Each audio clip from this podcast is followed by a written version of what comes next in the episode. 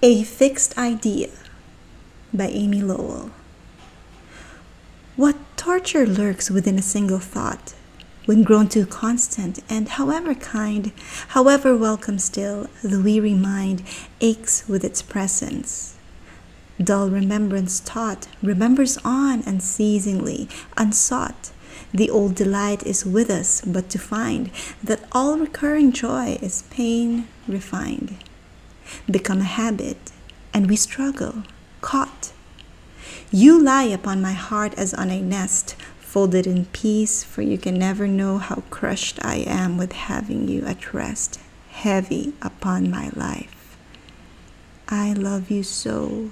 You bind my freedom from its rightful quest. In mercy, lift your drooping wings and go.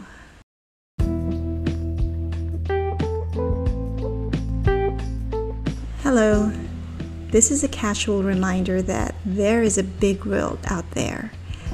You don't have to be in isolation to forget that. But now that most of us are literally stuck in one place, our minds must be feeling a little too anchored at one mental space as well. And that anchor might be hard to lift when it's time to move on. We do fall in love with an idea I am not sure if it was Jonathan Culler who said it, but I'm pretty sure that I've read it in one of those theory books that we were required to read in graduate school.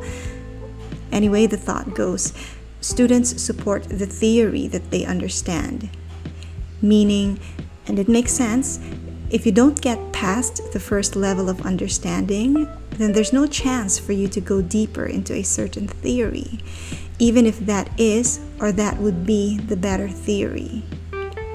And I think, speaking of being stuck, we're already cut out from the many perspectives and ideas from different people and cultures. What I'm saying is, right now, we don't even have the chance to misunderstand others' viewpoints because we aren't exposed to them.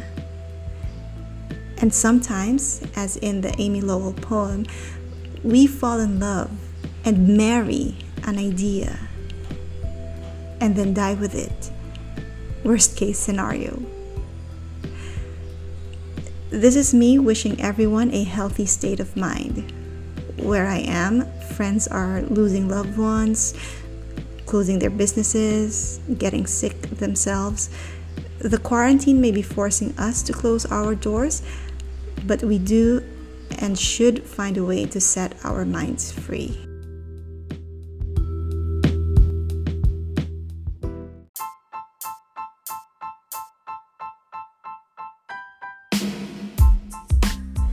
This is Razel, and thank you for listening to The Stunner.